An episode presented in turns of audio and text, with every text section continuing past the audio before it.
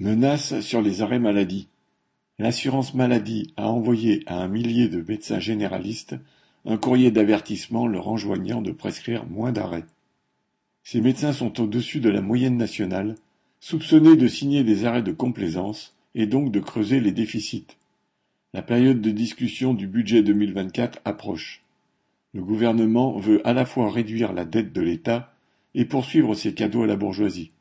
Il s'agit de faire des économies sur le dos de la population. C'est ce que répète le maire, le ministre de l'économie, et c'est ce que les ministres s'efforcent de réaliser, chacun dans leur domaine.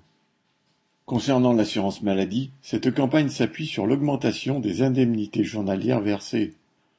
En 2022, les salariés en arrêt ont perçu 14 milliards d'indemnités. Il y a eu 8,8 millions d'arrêts maladie, 30% de plus qu'il y a dix ans.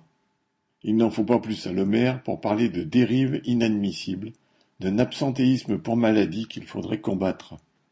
Les syndicats médicaux protestent contre ces accusations.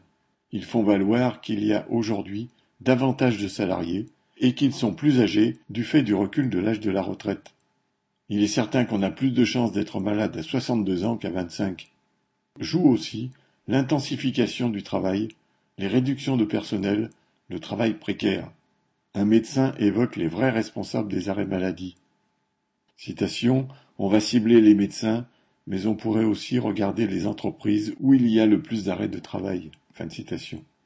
En effet, réduire les arrêts de travail devrait commencer par combattre la pénibilité, la précarité, les pressions au travail au niveau des entreprises. Ce n'est évidemment pas le propos de Le Maire. Il veut diminuer les arrêts maladie pour pouvoir subventionner davantage les bourgeois pas pour les empêcher d'exploiter davantage les salariés. Vincent Gelas